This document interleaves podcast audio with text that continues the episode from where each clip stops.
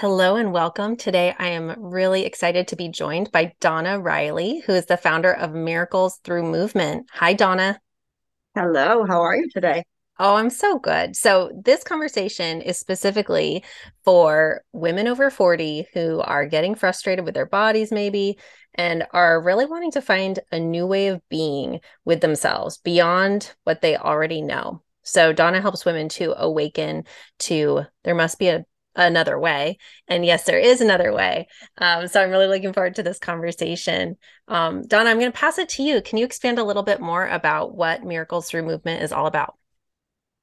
Yeah, so I'm very passionate about women being fully alive in their bodies, to really be living life from the fullness that life has to offer. And what I have found in my experience with working with, with people for many, many, many years with their bodies is that, you know, there comes a certain point in our 40s where a lot of women start to get frustrated and they start to sort of shut down and they feel tired and worn out. And maybe they've got aches and pains and maybe they've like had a sickness or an autoimmune disease or something and they're just getting really frustrated so they start to shut down. And a lot of ways that we shut down is we disconnect from our bodies right? We dissociate we just oh i can't deal with that. And so i come in there and go oh my goodness no we can heal you know we can expand we can grow we can really heal our, our emotional trauma. In doing so and regulate our nervous system from our trauma and then we can actually feel fully alive in our bodies no matter what age I mean, I'm 59 and I have zero aches and pains. I feel fully alive in who I am with all my emotions. That's another thing is that, you know, wow, the number of women that just shut down their emotions is just really scary. um, you know, and it, it that becomes trauma, right? So so yeah, to be allow yourself to let every emotion move through you as it arises how you do that there's many tools but i just really believe in women needing to heal right now because we need to heal the planet. So that's kind of where i'm at. Yeah. Oh my god oh my goodness. Well I, I our missions are completely aligned. I'm a stand for when women gather with intention healing happens which is really the yeah. intention of this conversation and all of the other gatherings that you know i participate in. So and it does start with self. It absolutely yeah. does. So compartmentalizing and shutting down emotions oh my goodness such a such mm-hmm. a conversation you have firsthand experience though around anger specifically from a catalyst yeah. moment in your life that set yeah. the trajectory of your work and purpose so could you share a bit about that sure so i had a near death experience when i was 12 and the interesting thing about that is i did not tell anybody mm. for many, many, many years until I was 37. And I told one person. And when I told her, she looked at me a certain way. I said, No, no, this is why I don't tell anybody. I'm not special. I don't want to talk about it. Don't tell anybody. I clearly wasn't ready. Like now I look back, I'm like, okay, my soul, my unconscious, whatever you want to call it, wasn't ready to share. Um, but then when I got to be 47, I had a four day uh, meditation uh, retreat. And on the fourth day, I saw uh, well, all I saw was darkness the four days, and everybody else was blissing out. And I wasn't scared because that's the thing. I don't know if anybody else who's had an NDE feels this way, but I have zero fear of death. So when I saw this darkness, it wasn't scary. I was just curious. What is what is this? What is happening? Why am I being shown all this? But on the fourth day, the light from my NDE sort of overshadowed the dark, and I was seeing both I was like holding the vision and the energy of extreme light, extreme dark. And I was like, oh, that's really interesting. And then it hit me. I heard a voice that said, it's time to deal with your NDE and do some healing. And the part that I didn't tell you in the preview of this interview was that the next day I had what I call an energetic meltdown. I started to vibrate. I felt sick. I felt like super spacey, like I was drunk. And there happened to be a healer at the studio I was working at at the time. And she took one look at me. She just met me. She said, Hi, nice to meet you. And then she said, You need to come see me. And I was like, What? Huh? and then the second day, she said, Donna, seriously, I can help you. Come see me. And I started making excuses. I don't know. The third day, she grabbed my hands and she pulled me into her and she stared in my eyes and said, I can handle you. Come see me. And at the, that point, I was like, okay, first of all, I've done a lot of personal growth and healing work. I'm a passionate woman. When my stuff comes up, it comes up. she clearly sees me and she's clearly ready for whatever that's going to look like. And I need help. So I'm going to go see this woman. So I, she asked me what was going on. I told her the story and she said, okay. She took me through a whole process, told her the whole story of my NDE. I'm laying on this massage table. I jump up off the massage table. I said, and I came back in my body. And then I said, and I was pissed. And I said it in this demonic, crazy voice with intensity, like so primal. And I just looked at her. I said, oh my gosh, I've been angry since I was 12 years old that I'm on the planet. And she's like, Yep, apparently so. and then my whole life started to make sense because I was always like this low grade level of anger. And I could never identify why. Hmm. Except I would say to people when they would say, Donna, what's bothering you? Why are you so upset? I would say, because nobody gets it. But because I hadn't processed my experience, I didn't know that I was defining it as the contrast between pure love and light and what we live day to day. So now everything started to make sense, you know? And then about that was, gosh, I don't know when that was, but yeah. Oh, I guess it was about 47. So that was 12 years ago.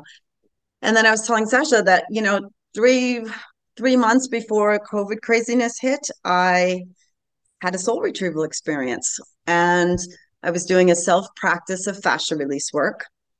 And at that point, I had become clear that I was ready to like really sort of go deeper into this whole journey of my life and um, my anger and all that.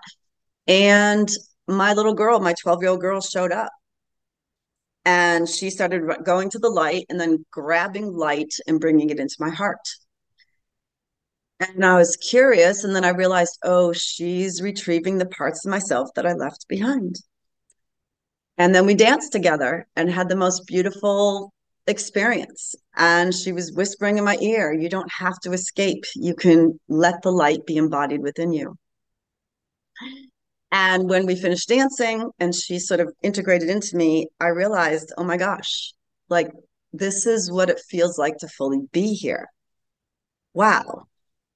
And then I got the message right after COVID hit that that God, universe, spirit was telling me, like, it's time. I did this, I brought this to you now because it's time for you to show up.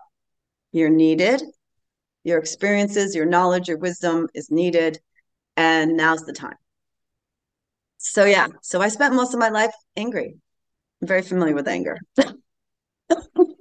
and for anyone who was like me at first, if you're listening, like, what's an NDE? It's the abbreviation for near death experience. So probably yes. we're tracking that. I'm a little slow on the acronyms. So, um, so, and it's totally okay if you don't want to share, but I'm sure I'm not the only one. Like, what was the near death experience? Are you are you comfortable sharing? Is this not sure. something you want to share? Yeah.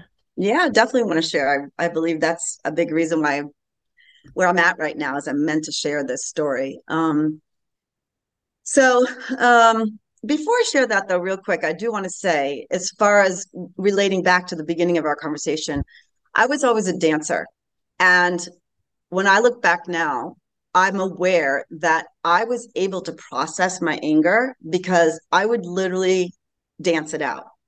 So I was very familiar with any emotion I was having.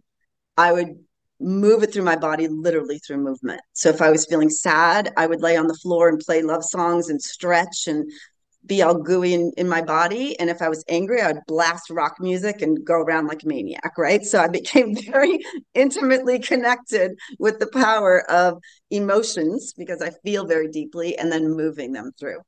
So my NDE, so I was 12 years old. I was very, very sick with flu-like symptoms. Um, after five days, I was completely dehydrated. They didn't know what was wrong with me. Put me in the hospital and um, ended up doing exploratory surgery, which turned into my appendix was about to burst. So they removed my appendix, but I caught pneumonia in the operating room. So I spiked a fever. and so I'm laying in this hospital bed, and there's six nurses. There's three on either side of me, and they're they're like, "We're losing her. We're losing her. We got to get her temperature down. She's leaving. You know, we're losing her." And I remember I started to float away from my body, and it was literally like the movie Ghost, where I was I was semi permeable. you know, I wasn't really a solid body, but I was still. You could still see my shape yeah. And in that state, I was hovering above the scene and I was watching them and I was very confused. I remember the feeling so clearly that I was like, why are they doing this? Why are they quote, quote, quote unquote trying to save my life? I don't understand why they're doing this. Mm. And my mother was standing at the end of the hospital bed, of course, terrified. And I remember looking at my mom and going, it's good. It's okay. I, I'm very happy. This is what I want. And so I stayed in that state for quite a while. And then as the nurses started started to really get like worked up, like a, you know, they were putting ice cold towels on me at this point to try to bring the fever down. And I started to leave and go further away from my body. And as I did that, I became less and less form. And so my experience is a little bit different from what other people have said, which is I didn't, I it wasn't a crossover thing for me. What it what was for me is I was about to merge with the light.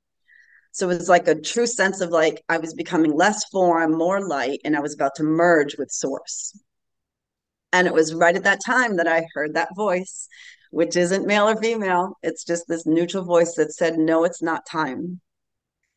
And I came back in my body very, very, very fast. It was like a rocket. And I remember the jolt when I came back. It was like, oh, like it felt like I had like a rock had fallen on me. Um, and then I heard a nurse say, okay, it's starting to come down. It's starting to come down. So yeah, so that was my experience. Thank you so much for sharing sure. that uh, profound sacred sacred experience.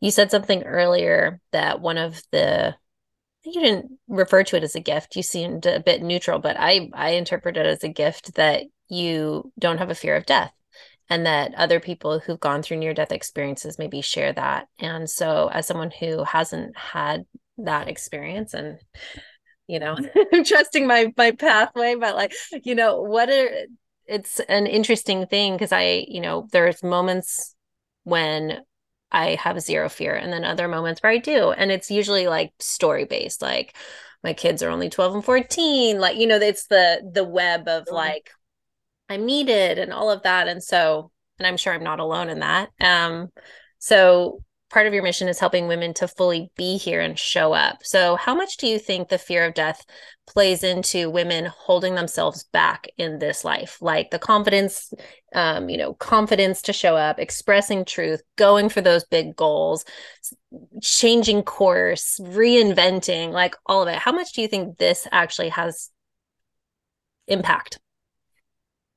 This is a brilliant question. Thank you, thank you, thank you for asking me this. No one's ever asked me this, and I think it's really significant. Um, and to answer your question, I think it's huge. I think when I, again, working with women and all the emotional trauma and all the experiences, as a collective, as women, right? If we haven't really dealt with our stuff, if you will, we become very codependent right? And we become very like, I care about everybody else, but I don't care about myself. And so for me, a lot of that, what I see tied into that is the fear, is the fear of, like you were saying as a mom, oh my gosh, what if I fully show up or I do this or whatever? Oh my gosh, maybe my children will suffer or this or that, or, you know, oh, I have to make sure I do this for my husband or, you know, so we always come last. And to me, that the source of that obviously is low self worth in some ways, but it also is fear. You know, there's so much fear around if I fully express myself, I won't be loved. If I fully like let somebody know who I really am, well, they're going to shun me from my family or my community. Um, if I say this out loud, I might hurt somebody's feelings, right? So all that sort of trauma-based codependent stuff, right? There's so much fear in in all of it, and so it might not be a fear of literal death, like losing your life, but to me the word death is fascinating because you know we equate it usually with like losing our life but we lose our essence, right? When we diminish who we are. And that's a death to me. Like I see so many women walking around kind of dead inside. They're like shells of who they were because of all these things. So yeah, I think it has it plays a huge role. Gosh, I'm going to think about this more deeply next.